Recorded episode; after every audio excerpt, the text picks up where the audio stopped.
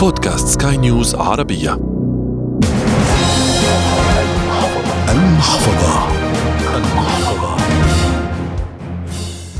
أهلا بكم.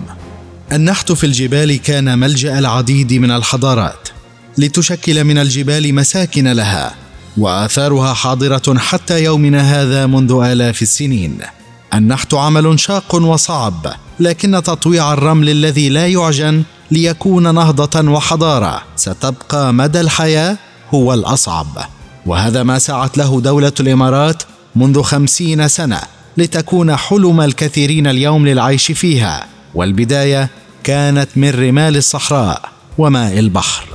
دولة الإمارات المركز التجاري الاستراتيجي الذي يقدم للمستثمرين الأجانب فرصة للدخول إلى الأسواق الإقليمية فضلا عن الحرية في تحويل الأموال والأرباح بالإضافة إلى وجود نظم وتشريعات قانونية فعالة ومحاكم محايدة وقوانين وتشريعات لحماية رأس المال الأجنبي وتعريفات جمركية منخفضة تتراوح بين صفر وخمسة بالمئة تقريبا على كافة السلع. وضريبة الدخل فيها لا وجود لها في قواميس الاقتصاد. أما عن خدماتها الحكومية فهي الأذكى على مستوى العالم. تتميز دولة الإمارات ببيئة أعمال اقتصادية نشطة ومزدهرة وجاذبة للاستثمارات الأجنبية المباشرة. وتعتبر دولة الإمارات من أنجح دول العالم في جذب الاستثمارات حيث تتبوأ المكانة الأولى عربيا وتحتل مكانة متقدمة على مستوى العالم. ضمن تغطيتنا الخاصة احتفالا باليوبيل الذهبي لدولة الإمارات. نستضيف في برنامج المحفظة الأستاذ فهد القرقاوي المدير التنفيذي لمؤسسة دبي لتنمية الاستثمار في الإمارات ومؤسسات الدولة المتعلقة بالاستثمار. تذلل كل الصعوبات أمام من ينوي أن يبدأ الاستثمار في الإمارات.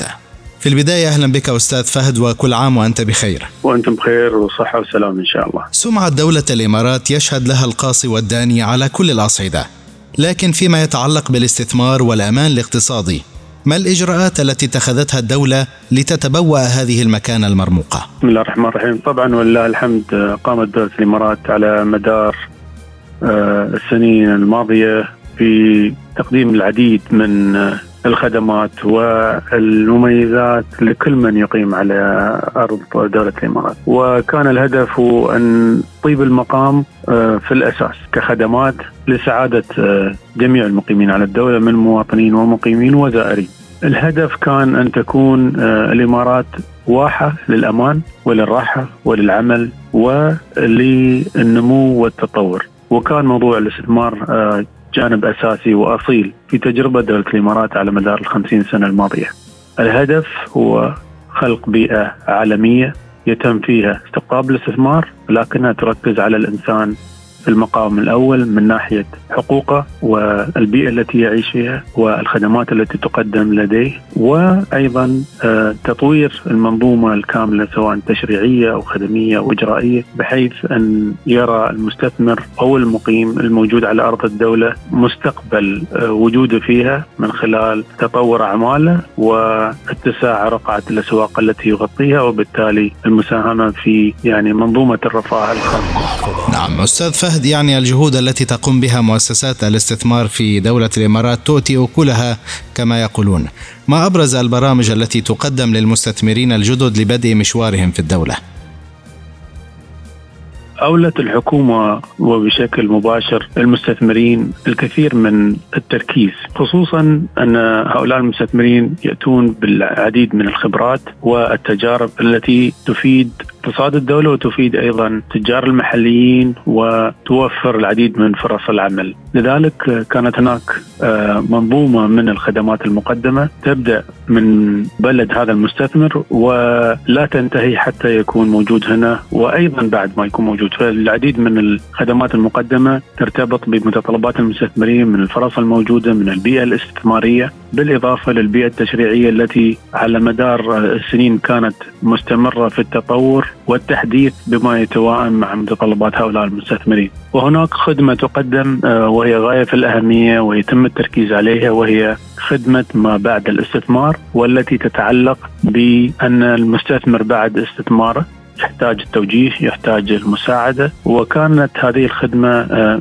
يمكن ضمن أهم الخدمات الموجودة التي تساعد المستثمرين حتى على زيادة استثمارهم أو إعادة الاستثمار مرة أخرى. آه، لذلك آه، الدولة والقيادة بتوجيهاتها دائما كانت تركز على موضوع تسهيل الخدمات والاستمرار في خلق أفضل بيئة جاذبة ليس فقط للاستثمار لكن الاستثمار والعيش والأمان والراحة بالإضافة إلى التواصل.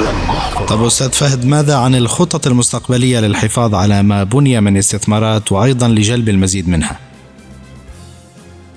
كلمة المستقبل أعتقد من عام 2011 تم التركيز عليها في أبجديات دولة الإمارات في التطلع نحو المستقبل استشرافه النظر لما يمكن أن يقدم من خدمات للمستثمرين قبل أن يحتاجوا لها. وتم الاستمرار في ذلك على مدار العقد الماضي. الآن المستثمر يطمح في الوصول لمرحلة أكبر من توسيع حجم استثماره والنظر آه، بخطى واثقة بأن هناك استراتيجيات رئيسية تم إطلاقها من حكومة دولة الإمارات. ترتكز في الجانب الأول إذا نظرنا إليها في منظومة الثورة الصناعية الرابعة وكل آه، مشتقاتها أو فروعها سواء كانت من طباعة ثلاثية الأبعاد إلى تكنولوجيا آه، الطاقة النظيفة إلى أيضا الروبوتات إلى الكثير من النواحي الأخرى والذكاء الاصطناعي. نعم. الآن آه، يتم أيضا آه، النظر في